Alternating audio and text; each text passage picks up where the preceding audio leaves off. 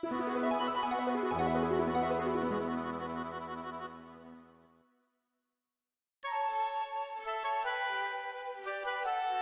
días, buenas tardes, buenas noches. Bienvenidos a otro episodio de Radio Rotom. Les saluda el profesor Malus y profesor Linden. Y el día de hoy tenemos un capítulo un poco fuera de la norma de lo que se trata este podcast, que es el mundo Pokémon. Hoy vamos a tener un capítulo especial, un poco off topic, y vamos a aprovechar la oportunidad para hablar de temas que también nos son interesantes y que de cierta manera también tienen ciertas similitudes con cómo Pokémon Company maneja la franquicia de Pokémon. Pero en este episodio vamos a hablar de League of Legends. La verdad es que el mundo desarrollado por Riot Games, especialmente en lo que respecta a League of Legends, ha sido bastante extenso. Hay miles y miles de páginas de lore y una culminación bastante importante a toda esta historia se dio precisamente con la salida de Arkane que es una coproducción entre Riot Games, un estudio francés que se llama Fortiche, y Netflix. Para hablar de Arkane, nos remontamos un poquito a 2019, en el décimo aniversario de, Riot Games y League of Legends, donde se anunciaron muchísimos más proyectos, donde ahí, ahí precisamente fue donde Riot Games se ganó su S, para hacerlo como plural realmente, y se anunciaron muchos, muchos juegos, varios proyectos y demás, y entre ellos destacó un poquito de Arkane. Al principio decidí acercarme con con bastantes reservas a ello porque dije, ok, está basado en mi, en mi región favorita de, de toda Ronaterra, que es Piltover y Sound. Y dije, ok, no voy a ilusionar demasiado. Seguramente no van a salir mis personajes favoritos, que son, um, que son Jace, que son Camille, este, Doctor Mundo y demás. Y dije, no voy a ilusionar tanto porque seguramente me voy a llevar una gran decepción. Entonces decidí no, este, no ilusionarme tanto con, con la salida de, de, esta, de esta producción. Y sinceramente lo que pasó al salir Arkane me sorprendió muchísimo, de, de todas las maneras posibles. Arkane fue un producto bastante esperado, pero también tuvo buen recibimiento por aquellos como yo que no tenemos tanto contacto con el mundo de, League of Legends y que solo conocemos pues eh, el juego, el MOBA. Entonces, eh, creo que muchos tuvimos cierto, cierto recelo para para la recepción de la serie porque no sabíamos a qué nos íbamos a enfrentar. En mi caso, pues yo siempre he escuchado que hay muchísimos campeones, que tienen muchísimos tipos de habilidades, que manejan elementos, que tienen esos movimientos. Las skins, por ejemplo, a veces no me quedaba claro en si los personajes eran como de universos alternos o si era solo un cambio de imagen. Entonces, creo que acercarse a League of Legends cuando es visto desde afuera, pues puede ser bastante abrumador, y ese era mi miedo con la serie, de que de, tal vez si yo iba a ser capaz de entender como el libro de la historia, aún sin tener como mucho background de los personajes. Y pues me llevé una sorpresa bastante favorable. Entonces creo que, en ese aspecto la serie está bastante bien construida. O sea, no es necesario haber jugado el juego nunca, no es necesario haber leído las wikis de los personajes. Este, creo que la, narración te lleva poco a poco y realmente logra engancharte y, presentarte a los, a los personajes de una manera que te interese lo que pasa con ellos. Realmente creo que Arkane tiene muchísimas virtudes en cuanto al storytelling de los personajes. Creo que una parte que ocurrió a propósito de mantener a varios personajes en la oscuridad por mucho tiempo fue precisamente para que tuvieran este, este desarrollo dentro del mundo de Arkane especialmente hablando de, de Vi y Jinx, ah, de Caitlyn y sinceramente pues del que esperaba muchísimo, así, o sea, lo que más más esperaba de Arkane era ver a, a Jace antes de que se convirtiera en ese científico arrogante y, y pues un defensor bastante reticente con, con su pueblo. O sea, a pesar de que tiene esa carga de ser del defensor del mañana dentro del universo de League of Legends, nunca se sintió muy cómodo con esto. Y me pareció fascinante ver como los orígenes de, del boom que, que generó Piltover al incorporar la magia dentro de su tecnología y hacer aún más grande la brecha de, de privilegios que existe entre Piltover y Sound. Y realmente creo que hay, hay muchísimos, muchísimos aciertos por lo menos desde la parte del desarrollo de los personajes. Hay muchísimo que decir sobre ello. La construcción de Arkane está hecha en tres actos El primero nos acerca a las diferencias entre, entre Sound y Piltover. Empieza precisamente con una rebelión de parte de, de, Sound, que es una ciudad bastante, bastante oprimida por los, por los ricos de Piltover.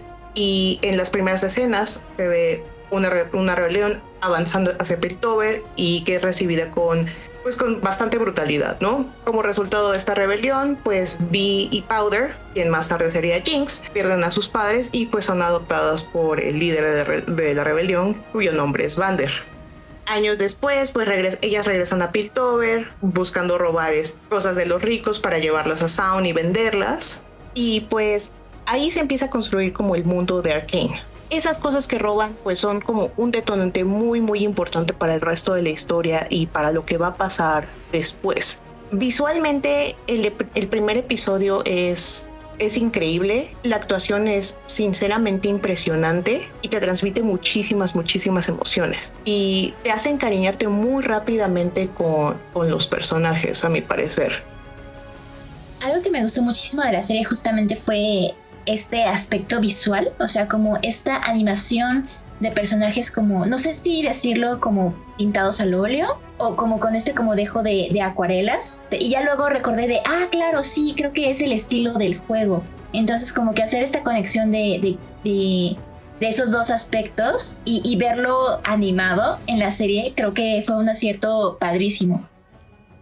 Otra de las partes que se me hizo maravillosa sobre Arkane es que nos dio personajes con tipos de cuerpo muy diversos, con colores de piel muy muy diversos, con facciones no convencionalmente atractivas y eso creo que fue un gran, gran acierto. Recientemente Riot había recibido muchísimas quejas de que todas, todas las mujeres dentro del juego se veían iguales. En Arkane tenemos muchísima, muchísima diversidad. Incluso guiños al origen de ciertos personajes. O sea, por ejemplo, si hablamos un poquito de Jace, mm, Jace es claramente no blanco, no es una persona blanca y su madre se llama Jimena. Entonces, ese tipo de detalles me, me muchísimo. Me gustó que, que se alejaran un poco de ese Jace blanco de, del juego como tal y que lo hicieran muchísimo más humano y más tangible dentro, dentro de Arkane.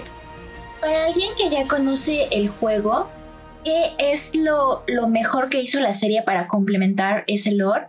Y para quienes no conozcan nada de él, ¿qué es lo que les puede esperar?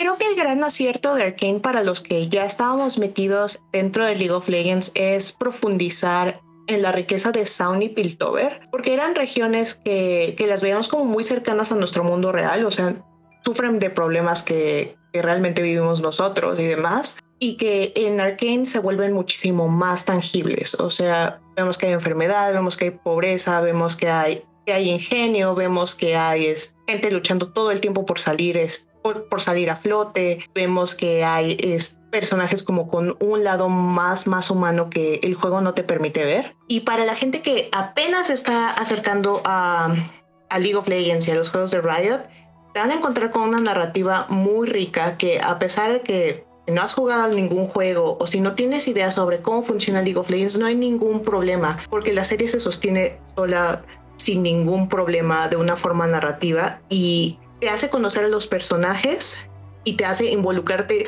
de una manera muy muy sentimental con ellos de forma de que tus problemas sí te llegan a afectar bastante. Entonces, creo que esa es una de las grandes virtudes que la puede disfrutar tanto la persona que está como muy metida dentro del lore de League of Legends como la persona que está como completamente así nueva al llegar a este, a este universo. Entonces, al ser una serie así de high fantasy tan bien lograda, creo que tiene, tiene muchísimo para ofrecer a ambos grupos. A mí algo que también me gustó bastante es que me dio un poquito de background en personajes que más o menos ubicaba. Y esto hablando de, de Jinx. Eh, porque en mis tiempos de las convenciones, cuando League apenas estaba como empezando a hacer ruido y la gente se estaba como empezando a acercar al juego, pues creo que los personajes femeninos que más estaban como presentes eran Ari y Jinx justamente. Entonces, este, pues crecí viendo muchísimos cosplays de, ellas dos, pero no sabía nada. Entonces ahorita con la serie teniendo un poquito más de información de Jinx, ahora entiendo por qué es un personaje tan querido por la fanbase. Creo que las cosas más grandes que nos dio Arkane fue una, una vista completamente diferente al personaje de Victor.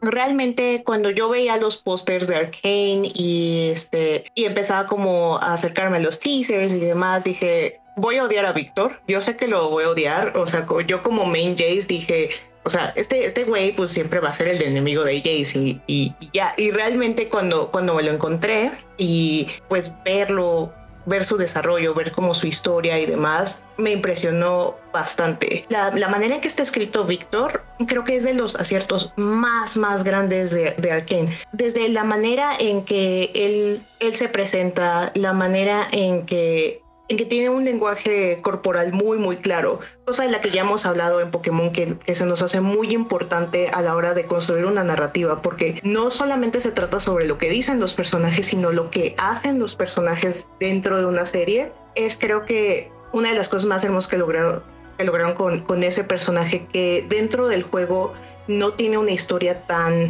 tan exquisita. Víctor es, dentro de Arkane, es un personaje maravilloso, es como de los personajes más resilientes que hay dentro de toda la serie. Es un personaje igual salido de Sound, eh, que bueno, tiene, una enfermedad pues terminal eh, al inicio de la serie, que va evolucionando pues progresivamente con cada vez más, más y más consecuencias y esto se desarrolla muy bien dentro de la trama de una manera visual quizá Víctor no es como tan vocal al decir así, hey, me estoy muriendo, pero hay cosas como muy, muy claras dentro de la serie, o sea, desde, desde una tos hasta que hasta que realmente se desangra en el, en el laboratorio. Pero a pesar de ello, Víctor jamás abandona su ideal que es como mejorar la vida de la gente. Y al final, pues realmente, pues no sabemos qué va a pasar como en la parte 2 de Arkane para llegar a al Víctor que conocemos hoy, que, que si bien es, es una persona que decidió renunciar a muchas de sus partes humanas para,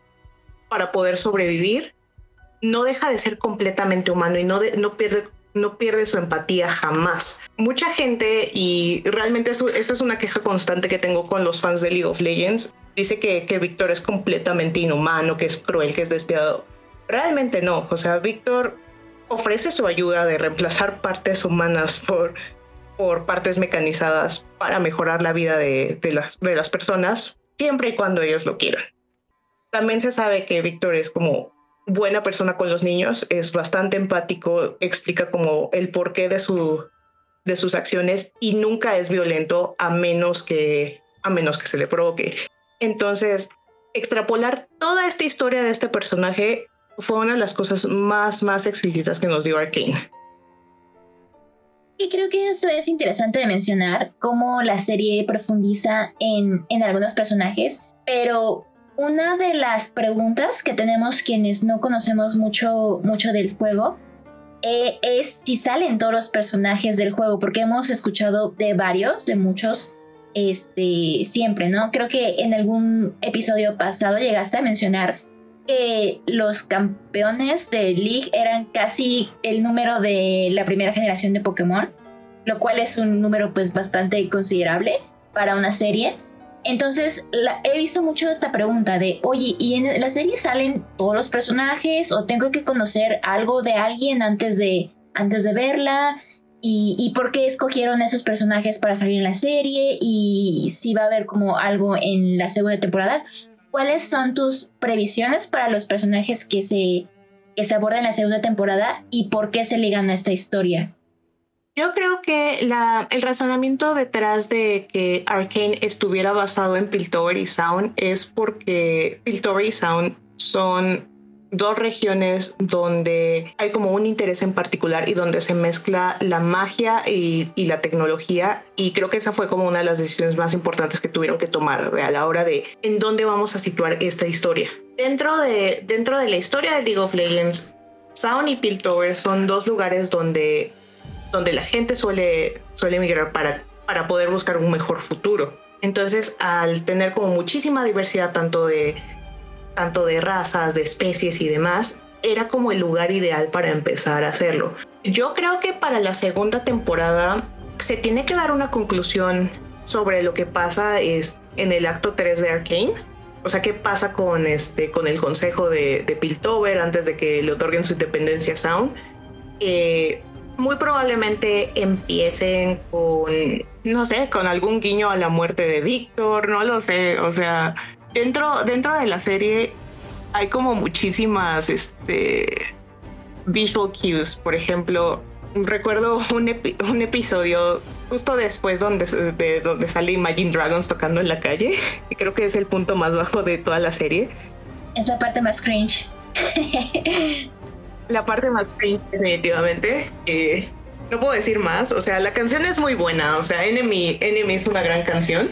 Pero no, la verdad no esperaba ver Imagine Dragons tocando en, en Sound.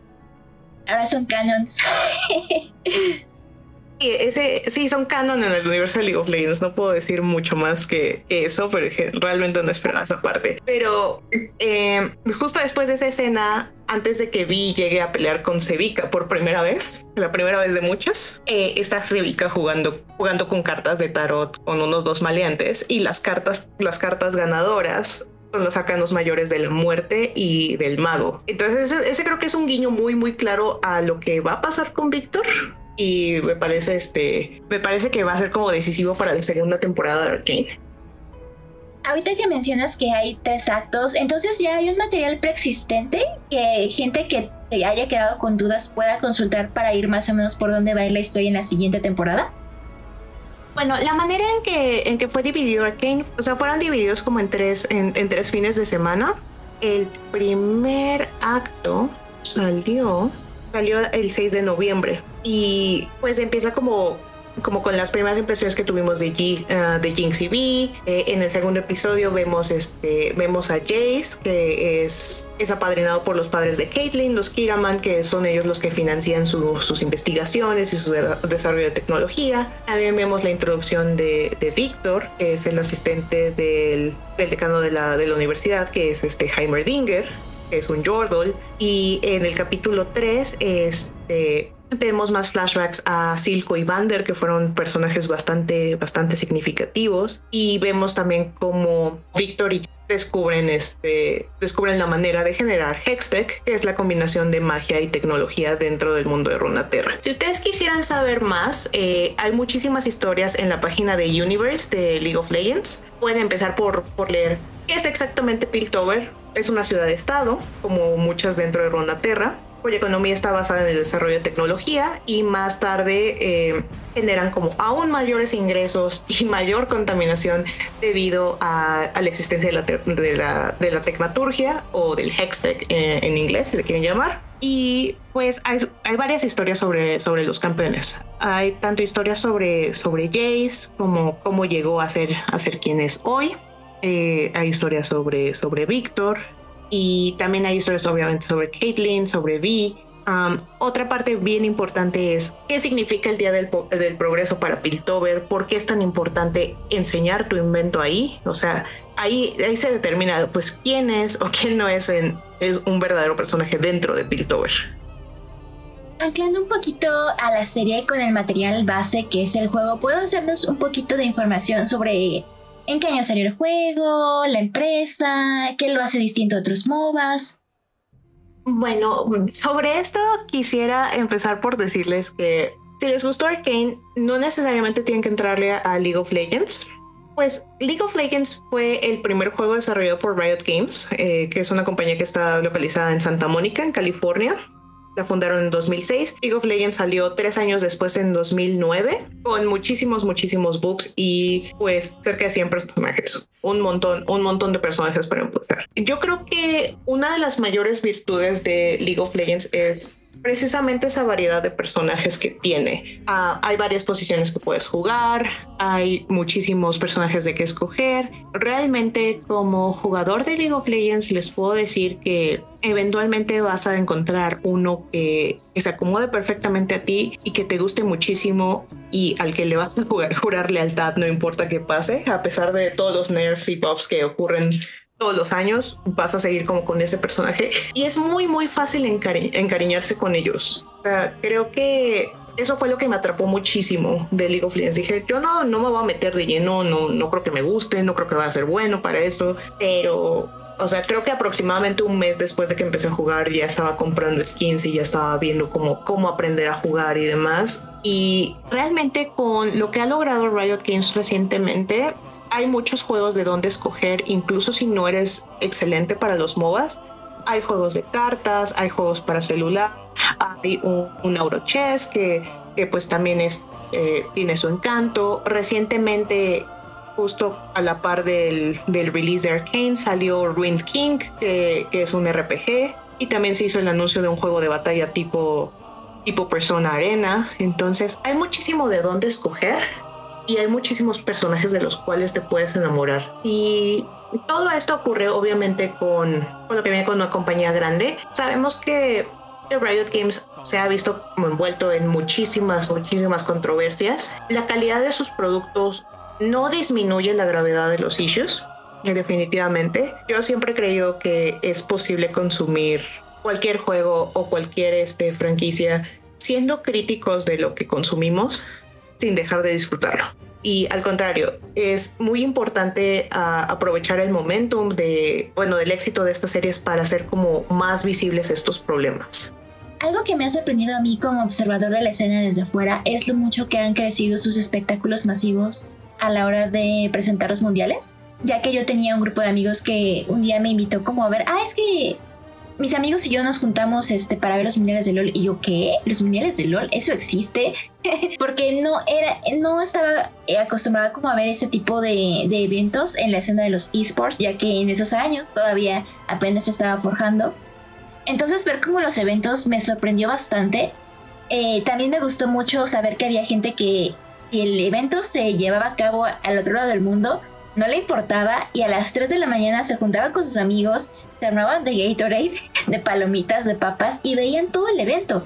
Pero eh, afortunadamente fui amiga de, ese grupo de amigos por muchos años y año tras año me, me tocó ver esa evolución de cómo cada vez habían más cosas, habían videos animados, habían, ahora va a ser en este estadio enorme, ahora tenemos esta presentación, ahora va a haber esto. Entonces, el Mundial de LOL es algo que ha crecido de manera brutal y, y año tras año se supera y creo que eso ha sido bastante difícil de mantener en cuestión estándar y, y, lo han seguido manteniendo.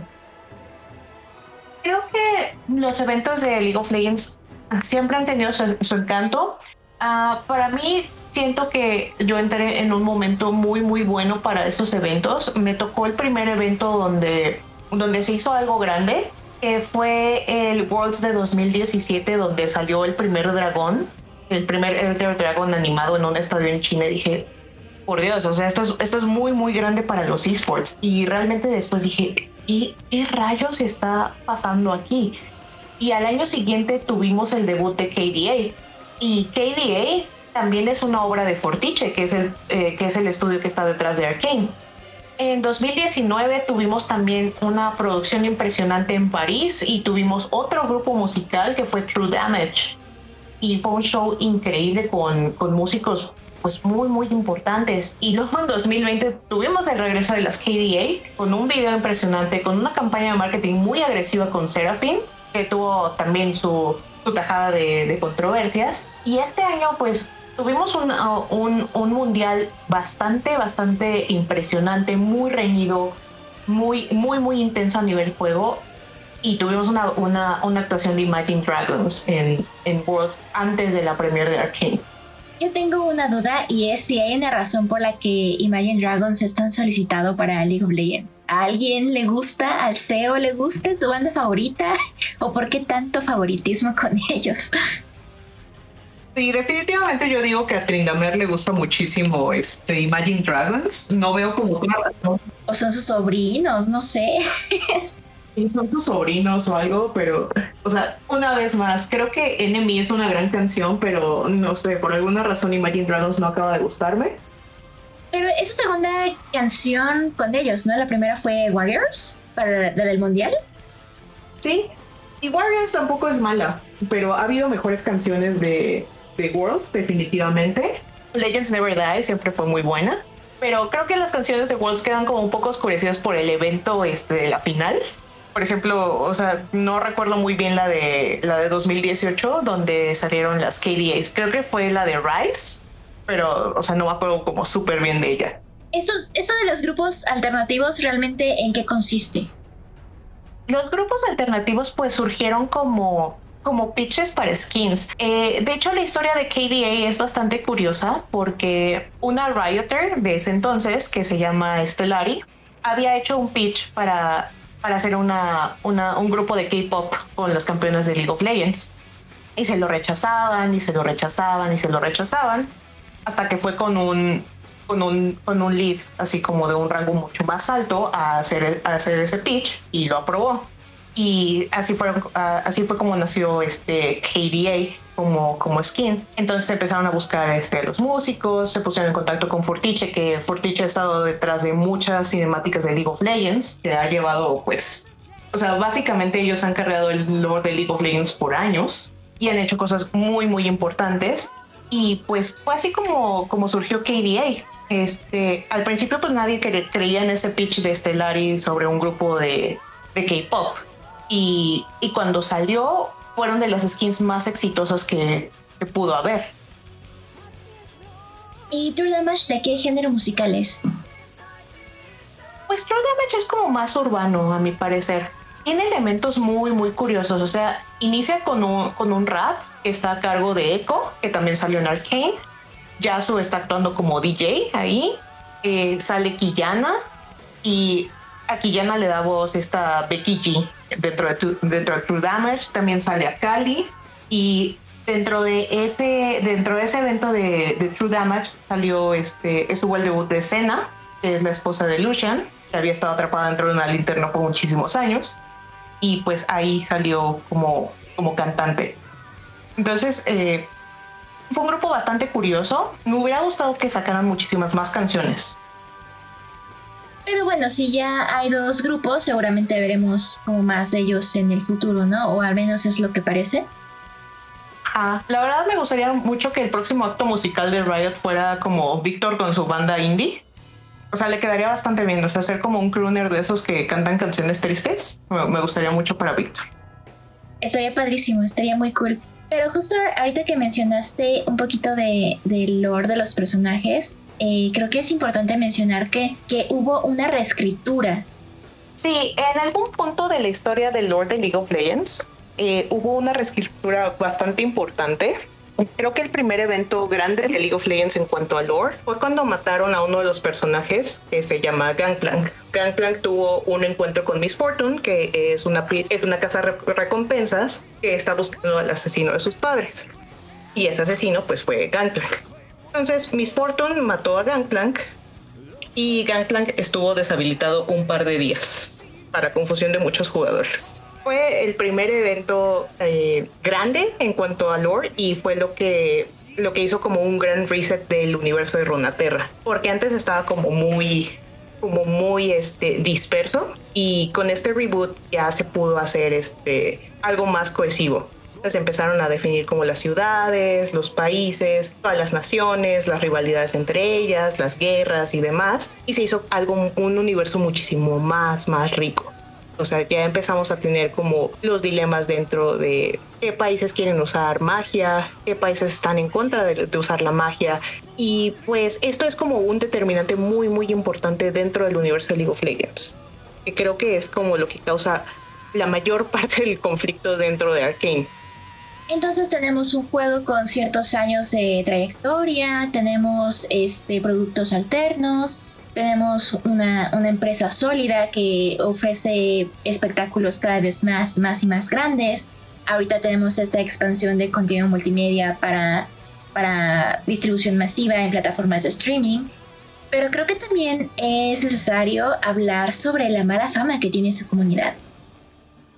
Sí, definitivamente creo que una de las cosas de las que más sufrimos los jugadores de League of Legends es de una fanbase muy tóxica, una fanbase que no sabe comunicar sus necesidades, una fanbase que se ataca muchísimo dentro de ellos respecto en lo que respecta al skill que tienen las, las personas al jugar. Y creo que en parte es eso se fundamenta muchísimo con con, los problemas internos que tiene Riot, ¿no? O sea, esos problemas de discriminación, de sexismo, de homofobia, transfobia y demás, que, no que no debemos perder de vista a pesar de que nos estén dando contenido constantemente. Y recordemos que no son todos los devs y no son todas las compañías, no son todos los directivos, pero la gente, la gente mala, por así decirlo, es la que hace más ruido.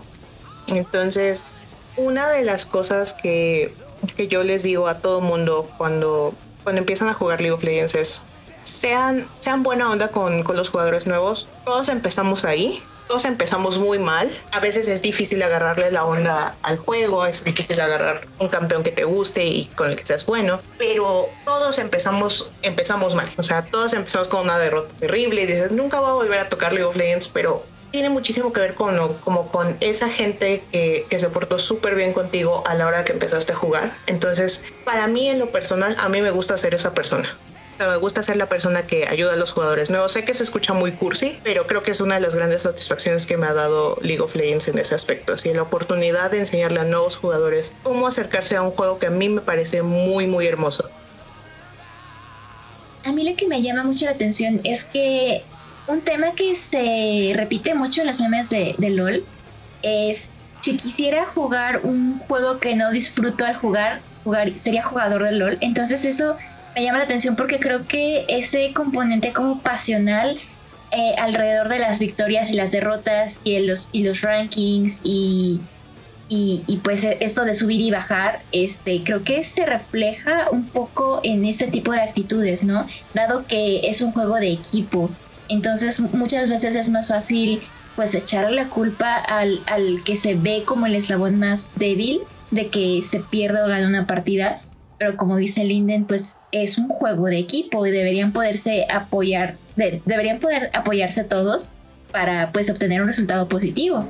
Sí, creo que eh, cualquier partida de League of Legends es un esfuerzo colectivo porque salga bien. Hay millones de variantes en todos, todos los juegos, o sea, ningún juego va a ser igual que otro por más que exista un meta definido para cada temporada. Creo que es muy importante recordar que todos empezamos mal, que a veces todos tenemos muy malas partidas y que no por eso tienes derecho a, gritarle a alguien que, no, que no sabe jugar algo. O sea, todo mundo nos emociona jugar un nuevo campeón siempre que sale. Y pues es como un poquito intentar entrenarte para, para hacerte la idea de que no vas a ser bueno instantáneamente. Es el problema que tenemos muchos a la hora de empezar un nuevo hobby. Así, el miedo a no ser perfecto inmediatamente. Volviendo un poquito a los personajes, ¿cómo te fue a ti justamente este descubrir a tus favoritos y por qué son tus favoritos? ¿De quién eres main? Empecé siendo main, uh, main Jean. por alguna razón lo empecé a jugar en mid. Uh, de Jean me gustó muchísimo que tiene un juego bastante inusual es un personaje muy lento, es un personaje muy frágil, pero que en buenas manos hace muchísimo daño. Es un personaje con un lore impresionante. Creo que uno de los personajes que más amor recibe de parte de Riot Games. O sea, tiene unas skins preciosas, tiene unas líneas de voz increíbles. Eh, todos los eventos en los que está involucrado Jin son siempre eventos muy, muy buenos y siempre causan mucha fascinación. lo dejé de jugar un muy buen rato porque empecé a jugar eh, otro personaje que quiero muchísimo, que se llama Swain, es el gran general de Noxus. Sinceramente, un personaje fascinante después de su rework, un hombre muy, este, muy apegado a sus ideales, un hombre muy, muy cruel, con unas líneas también increíbles, movimientos increíbles, con la capacidad de hacer como muchísimo, muchísimo daño.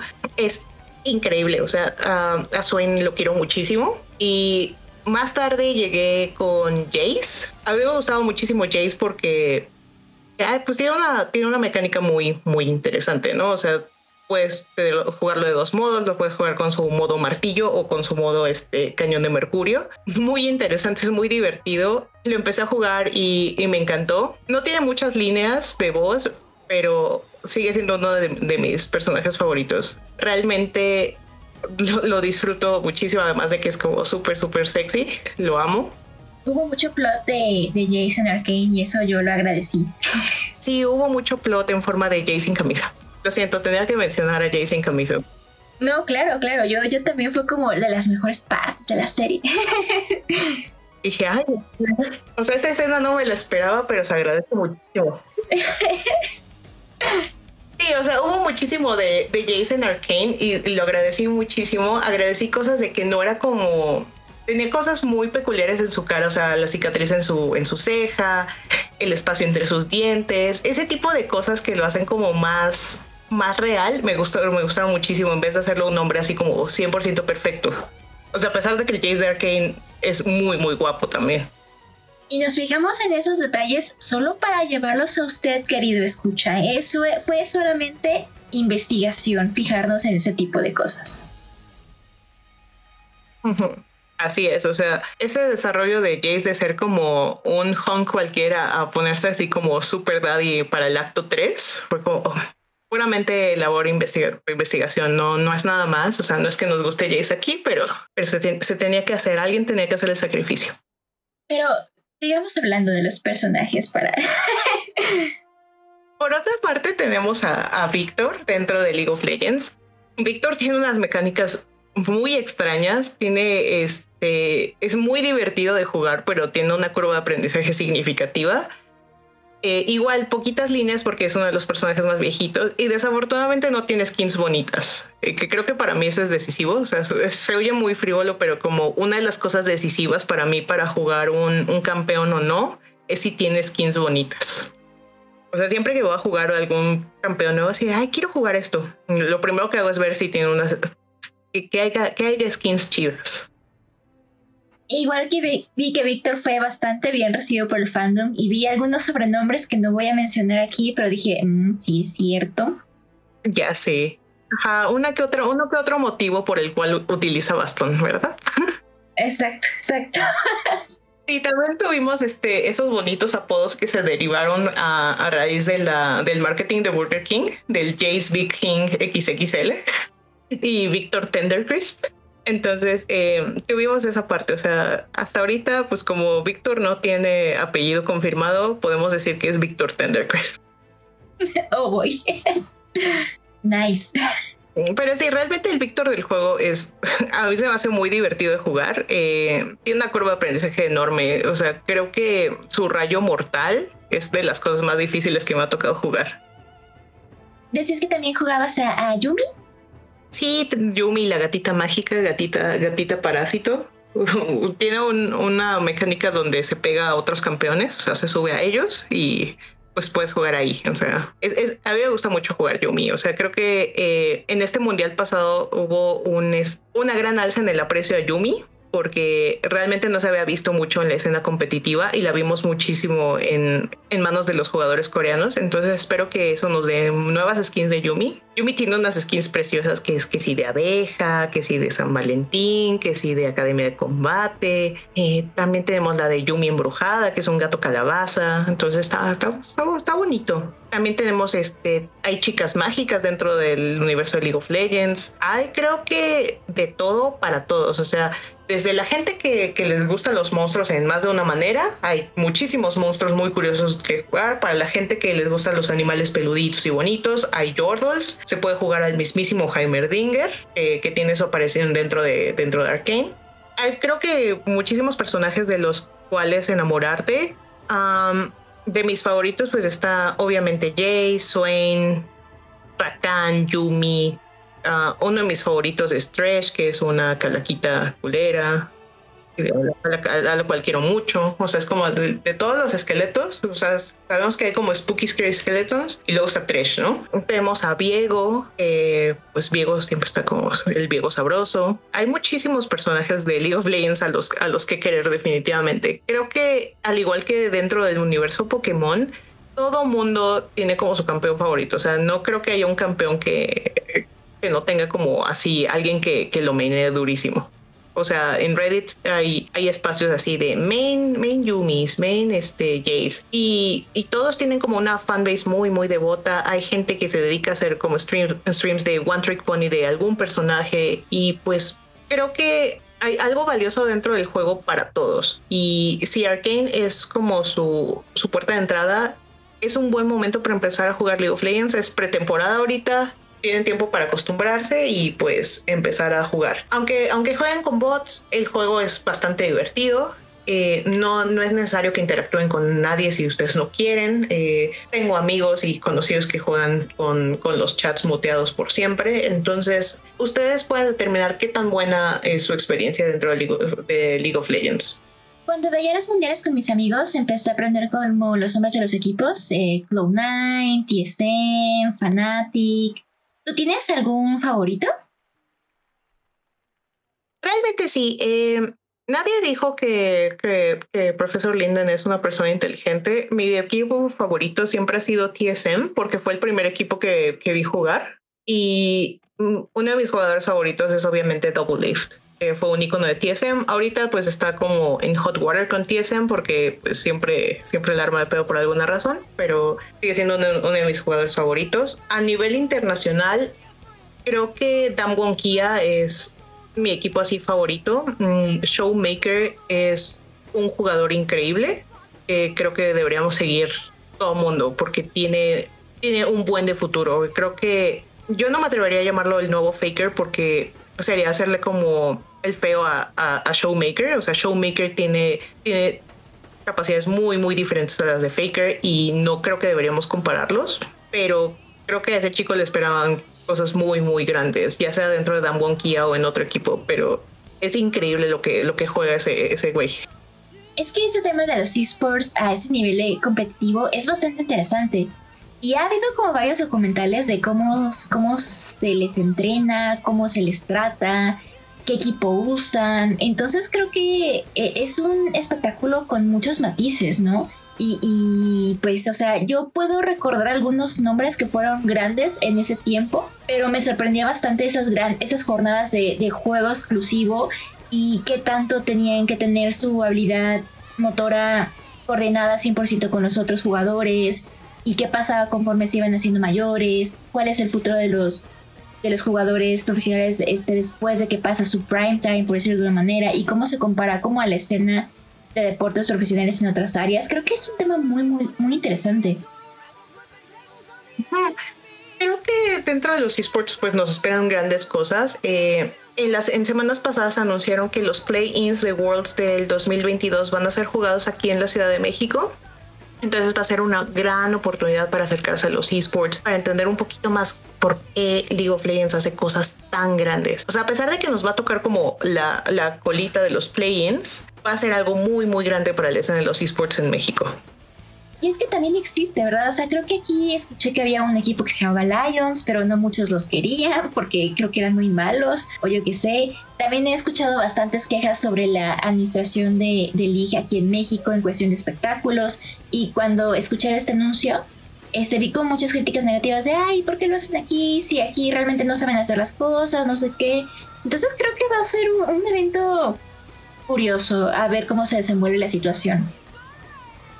Y definitivamente siento que esta va a ser mi oportunidad de, ver ya sea Team Liquid o a TSM. Espero, o sea, realmente le estoy rezando, le estoy rezando a Arceus porque así sea. Y como todo, como todos los fandoms, creo que está en nosotros ser mejores fans. Si queremos una mejor escena de esports, tenemos que ser mejores fans. Sé que es una, una, opinión un poco controversial en el sentido de que, ay, nos deben dar como mejores oportunidades, es algo que hemos visto con, con Pokémon. Eh, lo vamos a hablar definitivamente en otros episodios, pero por ejemplo, el doblaje latino es algo significativamente grande en México, especialmente para Pokémon. Y en medida de eso, en medida del éxito que, que ven las compañías respecto a países como México, es la medida en que nos dan eventos, en que nos dan cosas más grandes para ver cómo las manejamos y para ver si se pueden reproducir ese tipo de eventos. Entonces, al ver una, una fanbase apática como la fanbase de los esports mexicanos, que es bastante tóxica, pues sí se entiende que, compañías grandes pues no decidan invertir acá y decidan moverse a otros lugares. Y fue algo que pasó con, este, con la escena de los esports cuando, cuando este, la LLA en ese entonces se transfirió a Chile para, para juntar las ligas de Latinoamérica Norte y Latinoamérica Sur, que fue un movimiento terrible para la escena porque pues los equipos no tenían manera de sustentarse allá en Chile. Era muchísimo más fácil estar aquí en México, pero pues vieron que no jaló y pues ahorita apenas se está recuperando un poquito. Mi curiosidad también va, ligándolo con el tema de Pokémon, a cómo se va a desarrollar la escena profesional de Pokémon Unite. Ya que pues es un, también es un MOBA, es un juego del mismo género, ya sabemos que puede dar pie a ese tipo de eventos, pero pues el manejo de Tencent cada vez es más y más cuestionado por cómo maneja los pasos de batalla, los buffs, los nerfs. Entonces, eh, pues me gustaría ver que Pokémon Unite llegue, o sea, no creo que llegue a los niveles de LOL, ningún, ningún eSport lo está haciendo, pero me gustaría que se haga su lugar en la escena de eSports a nivel mundial.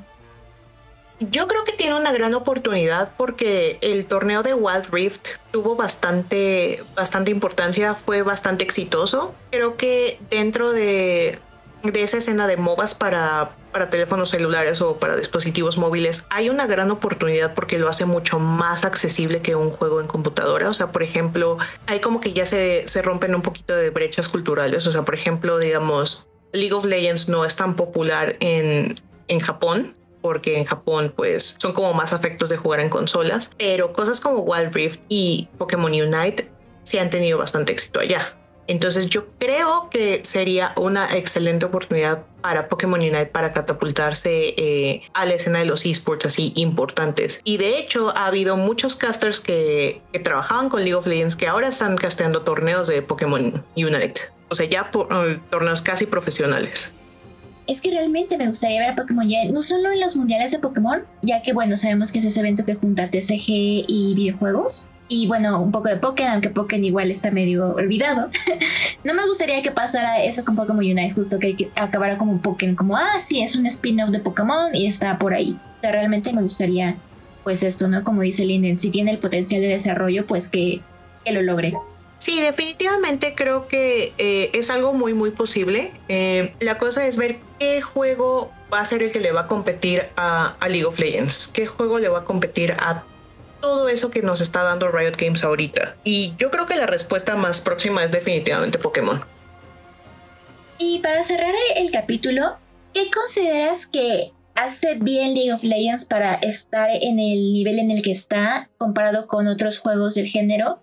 Y nuevamente volviendo a esto, a por qué sus eventos llaman tanto la atención y no los de otros esports.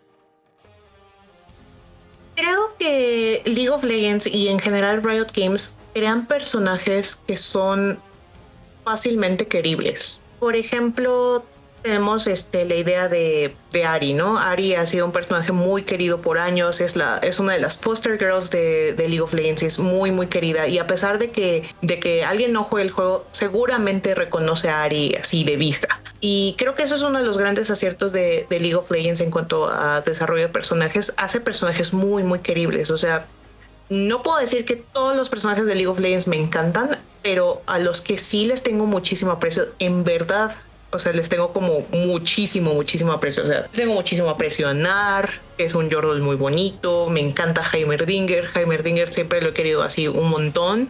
Jace no se diga, Víctor no se diga, Jean.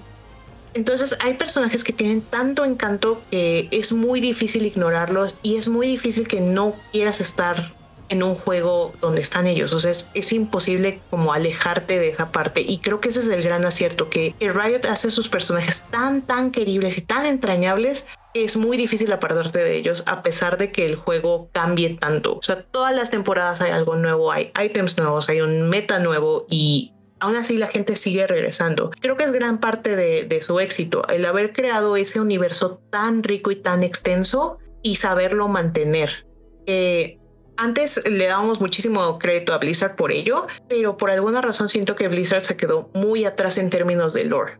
Se quedó como muy atrás en términos de eventos y Riot aprovechó como toda esa oportunidad. Yo creo que para cerrar pues es es decirles que disfruten lo que viene de Riot Games, pero sí sigan siendo muy críticos sobre, sobre lo que consumen. Eh, no dejen de amplificar las voces de de personas que se han sentido pues atacadas o discriminadas dentro de la industria de videojuegos. Creo que está en nosotros como fans, como creadores y como y como bueno, autogestores de espacios el crear mejores comunidades y el pedir y exigir mejores cosas como jugadores. Entonces, en medida que seamos críticos y, y conscientes de qué estamos consumiendo, creo que podemos obtener mejores cosas a largo plazo. Pero bueno, entonces esto sería todo por el episodio de hoy. Cuéntanos si juegan League of Legends, quiénes son sus mains, si ya vieron Arcane. A mí me gustó muchísimo, yo realmente los invito a verla, aun si nunca han tocado un, un producto Riot, realmente no se van a arrepentir, es una gran serie, van a pasar un muy, muy buen rato. Eh, recuerden, son nueve episodios, están disponibles en Netflix. Cuéntenos en nuestra cuenta de Twitter, que es radio-rotom y pues cuéntenos en qué momento se enamoraron de Víctor Tendercrisp. Y si consideran que los apodos, que los otros apodos no tan safe for work son adecuados, ahí también háblenos de eso. Estamos para escuchar esos temas tan importantes como el plot de Jace y Víctor.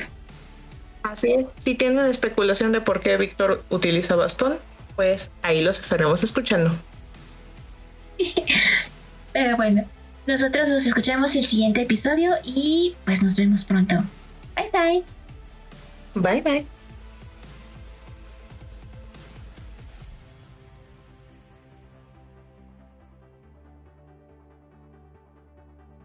Es que ese apodo, o sea, lo vi y dije... Mm". ¿Es el de Víctor? Sí. oh my god.